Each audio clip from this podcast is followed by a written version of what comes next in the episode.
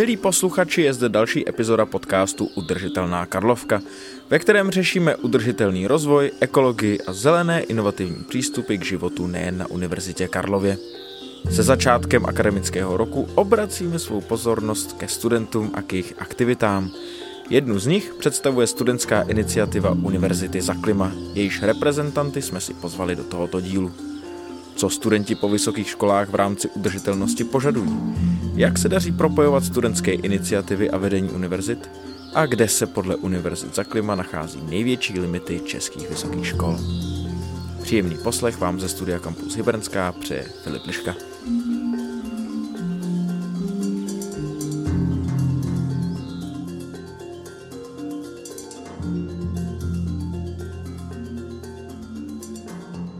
Doktorant Marek Jandák a studentka Aneška Lindaurová ze spolku Univerzity za klima. Ahoj vám obou a díky, že jste přišli k nám do studia. Ahoj, děkujeme za pozvání. Jo, ahoj, díky. Začneme takovou obecnější otázkou, jak vlastně spolek nebo iniciativa nebo združení Univerzity za klima nebo zkráceně UZK vlastně vznikly. Formálně, neformálně my jsme jenom iniciativa a vznikli jsme už na jaře 2019 vlastně na podporu stávek za klima, Fridays for Future. A co nás jako zaujalo, co nás spojilo jednak teda jako chtěli jsme vyslovit podporu těm středoškolákům a zároveň jsme viděli, že eh, klimatický hnutí vlastně je dál na středních školách než, eh, než na vysokých školách a že vlastně to téma se nenastoluje a nejenom na vysokých školách, ale ve společnosti eh, na to, jaký je to problém, na to vlastně, jaká je to globální výzva, potenciálně vlastně, nebo už vlastně reálně globální katastrofa. New York Times nedávno měli článek, že během 30 let má dojít k migraci až miliardy lidí. Já se zabývám hlavně genocidou a uprchlictvím a jako historik a ten problém je potenciálně obrovský a Evropa v prvním pádu jako není tady to nebezpečí jako existenční, že by, my, my bychom tady umírali, ale že ztratíme svoji lidskost tím, jak budeme bránit hranice jako Rozumím, Evropy. nějakým, nějakým vyhlídkám se dostaneme. Já bych ještě zůstal u univerzit. Zmínil jsi, že vám inspirací byly střední školy, když jste si říkali, hele, na středních jsou v tomhle dál. Tak jak vnímáte udržitelnost na univerzitách? V čem je to akademické prostředí specifické? Jo, no tak uh, vlastně ta iniciativa Univerzit za klima se k těm univerzitám vztahuje dost uh, v nějakém dvojím smyslu. Ona jednak slouží jako platforma pro nějaký obecný združování vysokoškolských studentů, který vlastně asi lze v určitém smyslu a i z nějakých historických perspektiv považovat za za častý hybatele jakoby nejrůznějších celospolečenských změn. A zároveň uh, si vlastně myslíme, že univerzity jsou hodně významné instituce, které mají stát v čele boje s klimatickou krizí uh, a to by se vlastně mělo dít z nejrůznějších akademických a výzkumných pozic. To znamená, univerzity mají nabízet jak nějaká nejnovější technologická řešení, která mají pomoci eh, v tom boji s klimatickou krizí, tak nejrůznější řešení eh, z oblasti společenských věd, která by měla přispívat ke spravedlivé transformaci.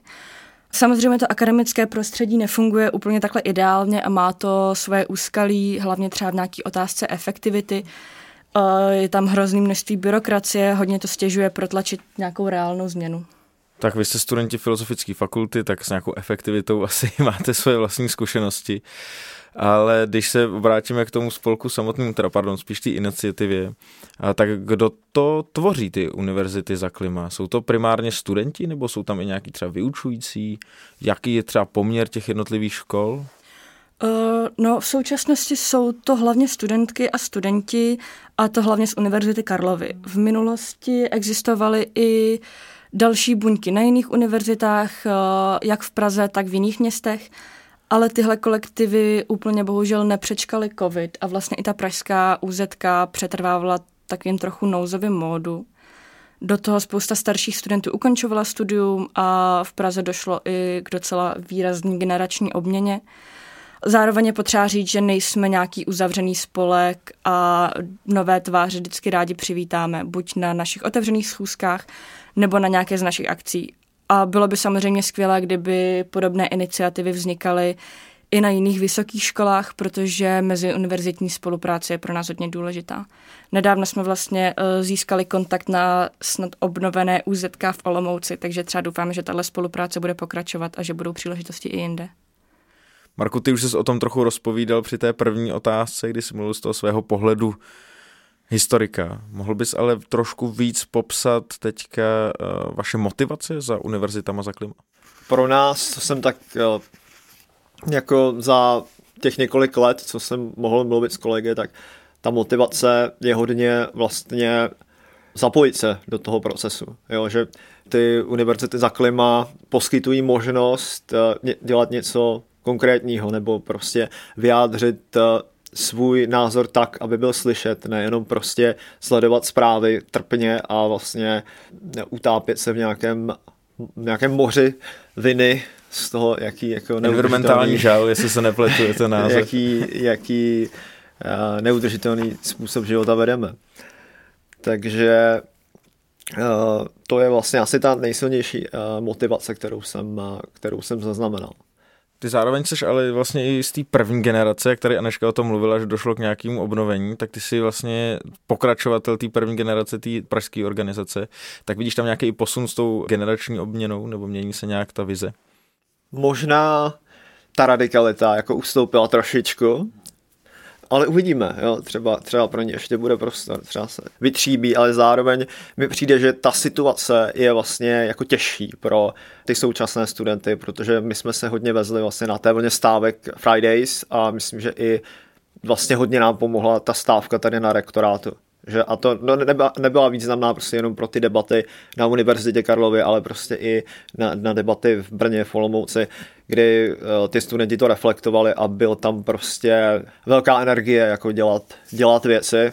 Uh, bohužel ten covid vlastně třeba překazil plány na kupační stávku v, v Ostravě jo, a celá ta organizace vlastně vzniká v tuhle tu chvíli pomalu znova. Jo, že my sice máme nějakou infrastrukturu, na které budujeme nějaké zkušenosti, nějaké chyby, uh, které jsme se dopustili předtím, že jsme třeba jako nebyli, uh, nebyli dostatečně, ne, nebrali jsme dostatečně na zřetel, jako že se musí budovat ta organizace, že se musí začlenovat noví lidé, tak to jsou třeba věci, z kterých my se můžeme poučit, ale zároveň v téhle té chvíli tak to bude stát hodně na, na jako drobné práci těch, těch nových členů a opravdu ta generační výměna proběhla jako důkladně. Já jsem vlastně jedna, jedna taková fosílie, která tady může jako mluvit o té, o té éře jako před rokem 2022. Historicky řečeno pamětník v podstatě.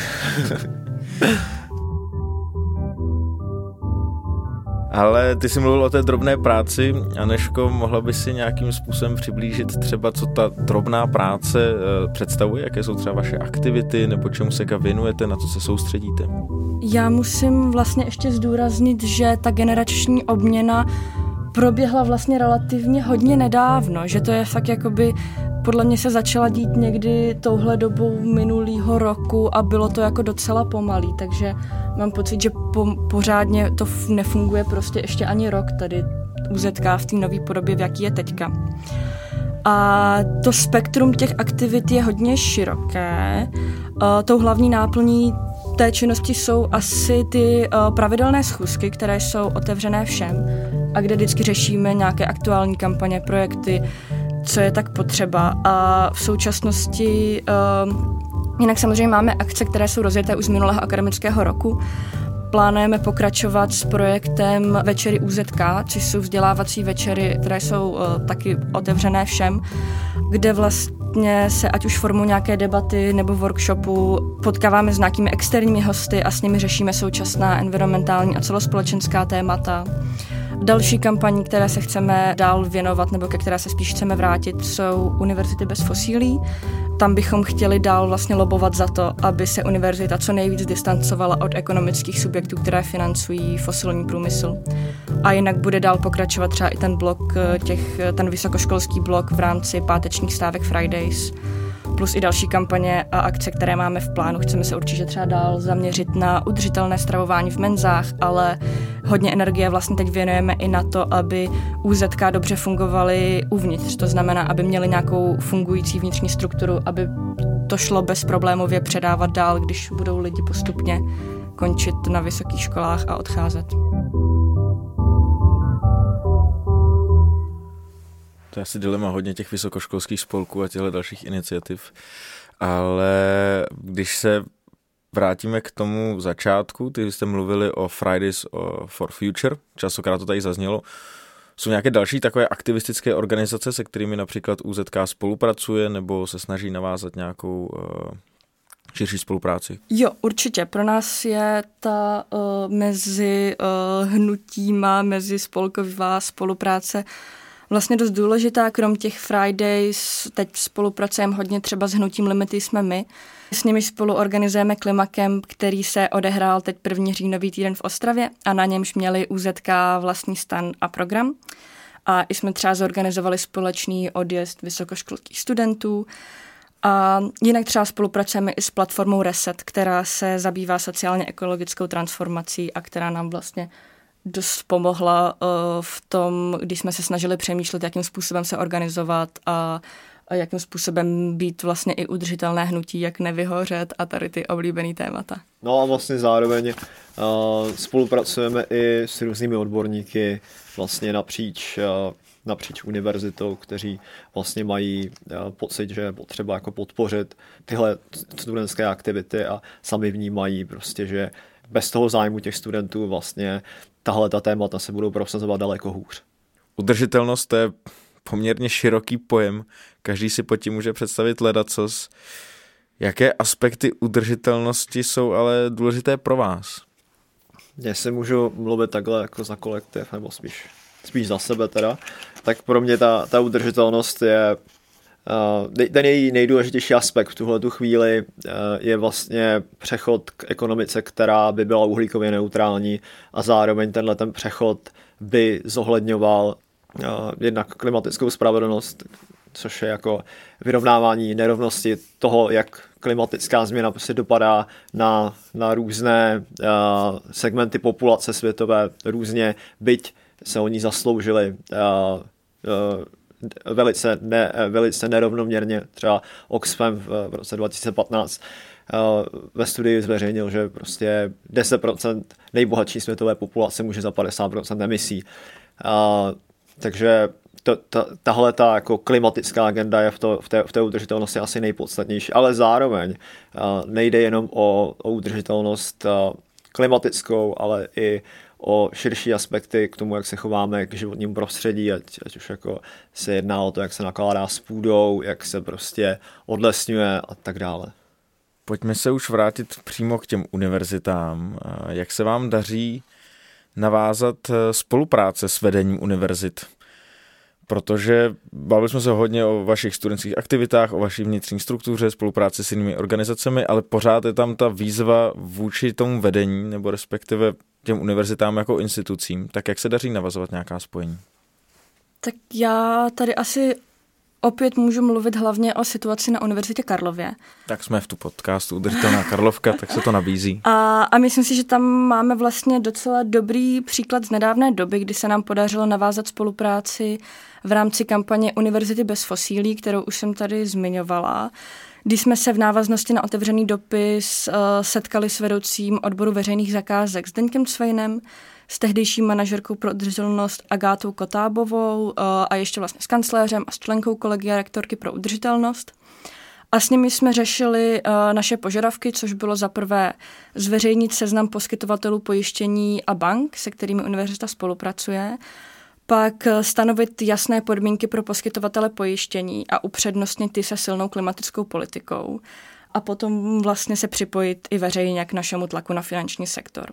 Tam to vlastně dopadlo zatím snad i docela plodně.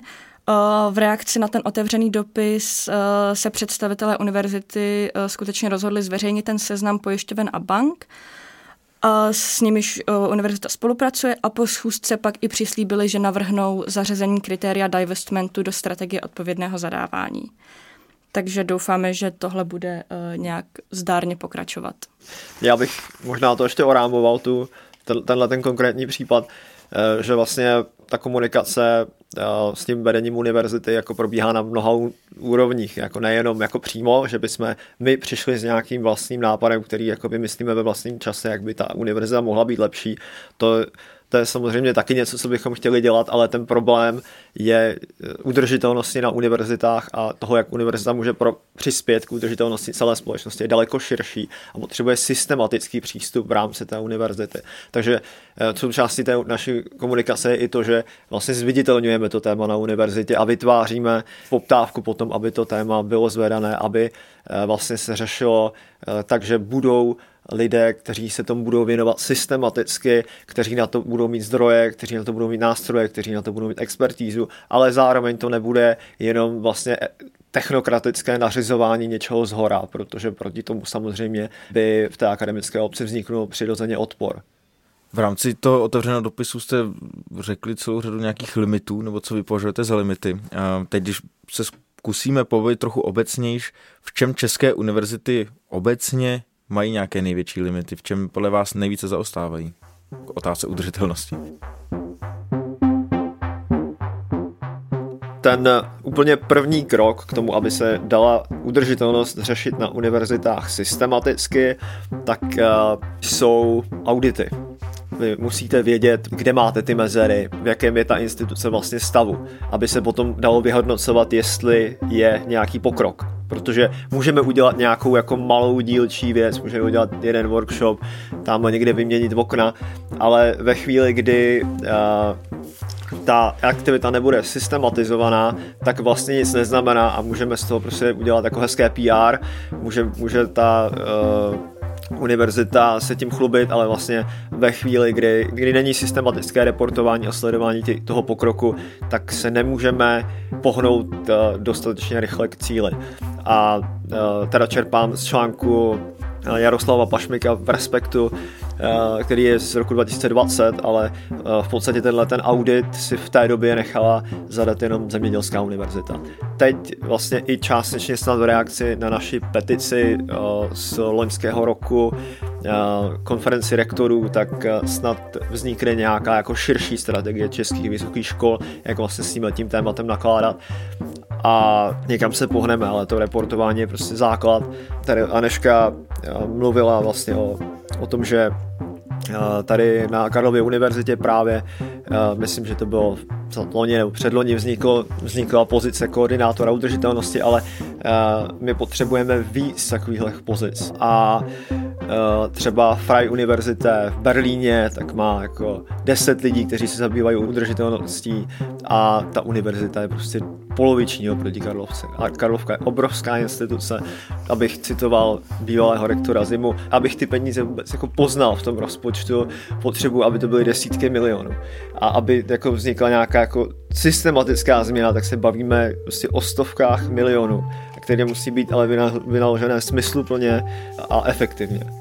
Zmínil si Freie Universität eh, v Berlíně. Jsou nějaké další inspirace v zahraničí, které třeba pro české univerzity vidíte? Těch, eh, těch příkladů je, eh, je myslím vícero. Obecně univerzity v zahraničí mají často trochu příznivější vztah k nějaké klimatické politice a možná často se tam můžeme inspirovat i co se týče těch změn, kterých třeba dosáhli ty studenční aktivisté. Například v belgické uh, líže uh, se vlastně na, na poput nějakých nějaké té aktivistické činnosti dosáhlo toho, že ta místní univerzita vůbec už nepracuje s žádnými sponzory fosilního průmyslu. Jsou už univerzity, které jsou uhlíkově neutrální mnoho let, takže jakoby těch příkladů je určitě víc. A třeba příklady nějaké dobré praxe, nejen to, že už se jim to daří, ale třeba co konkrétně nějaké kroky dělali a co by se dalo implementovat i do toho našeho prostředí.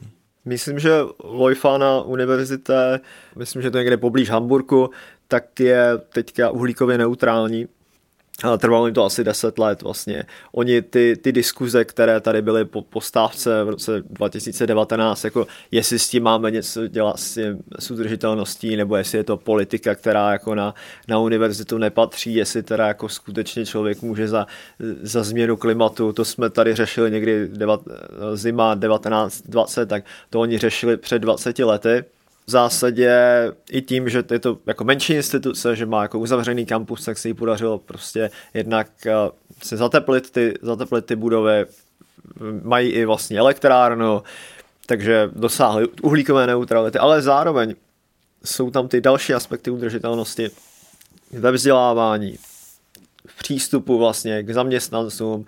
Vlastně ta proměna té univerzity byla vlastně od základu, jo? Že, že se to projevilo jako ve všech, ve všech aspektech toho fungování.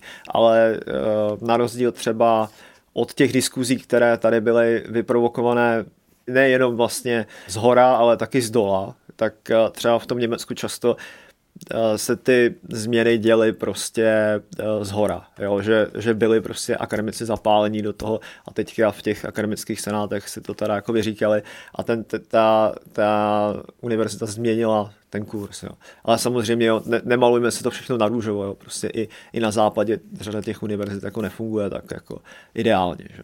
Vy už jste mluvili o těch auditech, které by bylo potřeba udělat na Univerzitě Karlově. Čím by vlastně, jakými změnami by měla začít? Ta nějaká nová udržitelná politika na Karlovce? My jsme tuhle otázku řešili vlastně po té stávce, jako na co se zaměřit, jo? Co, teda, co teda jako chtít, jo? když už máme jako tu, tu pozornost a vlastně i jako příslip od, od předsednictva akademického senátu, který nám byl jako dán po té, po té stávce, že se, tím, že se tím tématem budou vážně zabývat. A my jsme vlastně dospěli k názoru, že klíčové pro, pro prosazování těch požadavků je vlastně zřízení eh, dostatečně velikého oddělení pro udržitelnost. Jo, které bude schopné vůbec vlastně jednak jako provádět ten audit, který jako úplně jako prvním krokem aby ty další změny byly prostě systematické a zároveň tam budou lidé, kteří budou mít odbornost a kompetence. Jo. My vlastně nejsme schopni ve svém volném čase, když jako nemáme přístup k těm informacím a tak dále, generovat nějaký jako plán, který by byl jinak prostě výsledkem práce jako desítek, desítek odborníků v jejich jako plnohodnotném zaměstnání. V čem může pomoct právě ta vaše iniciativa UZK Univerzity za klima? Je to nějaký ten tlak ze zdola, jak jste o tom mluvili? To určitě. Pro nás je samozřejmě hodně důležité být součástí té diskuze a být součástí i toho rozhodovacího procesu. Jak už jsme tady vlastně, myslím, nějak načrtnuli, tak si trochu myslíme, že jsme i schopni přicházet s relevantními podněty, které jsou proveditelné jako v určitém časovém horizontu, pokud bude tady ochota do nich třeba nějakým způsobem investovat. Zároveň ale musíme zdůrazňovat, že my jakoby UZK nejsme experti a není to úplně v naší kompetenci a ani vlastně nemáme kapacity na to vypracovávat nějaké konkrétní plány pro univerzitu. A to, co my můžeme dělat, je dávat nějaké ty podněty, které souvisejí s tím bojem proti klimatické krizi a obecně s nějakou tou udržitelností, diskutovat ta možná řešení a můžeme i kriticky reflektovat eh, kroky té univerzity, případně i mobilizovat studentstvo a myslím si, že můžeme takhle docela dobře fungovat. Už to tady tak trochu difúzně zaznělo v různých otázkách, pojďme to trochu skoncentrovat. Jakou roli v kontextu udržitelnosti hrají právě univerzity? Mluvili jsme o těch jako environmentálních záležitostech, mluvili jsme o těch sociálních záležitostech. Tak možná, jak já to vnímám, eh, tak univerzity by měly být vlastně nástrojem společnosti k tomu, aby byla schopná činit informovaná rozhodnutí, aby debata, která probíhá ve veřejném prostoru, byla informovaná. Zároveň to není jako technokratická instituce, která by rozhodovala o tom, co se v té společnosti bude dít, ale bez, eh, bez těch znalostí a eh, bez vlastně jejich eh, správného uchopení, tak my se dál jako společnost nepohneme zvlášť vlastně, když před námi stojí takové komplexní výzvy, jako je změna klimatu, která je vlastně jako dost abstraktní a vyžaduje prostě poměrně výrazný balík znalostí už jenom, abyste se v tom tématu jako základně zorientovali. Orientovat se v tématu, ale nejen v tématu, ale v životě a k tomu slouží naše závěrečná otázka, kterou tady klademe všem našim hostům. A to jsou nějaké vaše osobní typy pro každého z nás, pro jednotlivce, pro nějaký šetrnější a udržitelnější život. Tak můžeme začít tady Aneškou. Co bys doporučila? Těch eh, možností, jak snížit individuální spotřebu, je spousta. Ať už eh, nějaká eh, omezení nebo celkově nekonzumace živočišných produktů, šetrnější cestování, různé praktiky upcyclingu, vlastně i to, že si třeba člověk umí zašít svetr a nemusí si pak kupovat nový, se může jakoby hodit. A, a je samozřejmě super, když to lidi dělají, ale zároveň je potřeba zdůraznit, že to, co je teď mnohem víc potřeba pro boj s klimatickou krizí, jsou ty velké systémové změny, které teprve budou mít nějaký ten skutečný efekt. A nejlepší uh, je třeba za mě se určitě začít někde organizovat, pokud můžete a ideálně třeba vstoupit do UZK nebo založit nějakou vlastní podobnou iniciativu a tyhle změny se snažit prosadit kolektivně. Marku. Jo, já, já si myslím, že vlastně i přemýšlení jako dost a diskuze je vlastně dost výrazná věc, kterou my vlastně můžeme přispět k tomu, abychom překonali tu představu, kterou tady třeba v jiném díle představovala ta hodná paní z toho Česu. Tu, že vlastně jako základní hodnota, přes kterou nejede vlak, jako je ten konzum. Jo, já si myslím, že jsou jako důležitější hodnoty v životě a které možná vedou i jako ke spokojenějšímu životu, v kterém můžeme mít trošku víc času na ostatní a myslím si, že v tomhle i jako ta praxe eh, těch různých nekonečných debat a schůzí, schůzek UZK eh, a toho vlastně učení se jako mluvit spolu a představovat si jako o něco lepší svět, který můžeme vytvářet spolu, tak je vlastně jako dost důležitá třeba pro mě. Tak já doufám, že tímhletím naším malým rozhovorem jsme aspoň taky trochu přispěli k udržitelnějšímu životu. Marku, Aneško, díky moc za rozhovor. Díky moc za pozvání. Děkujeme za pozvání.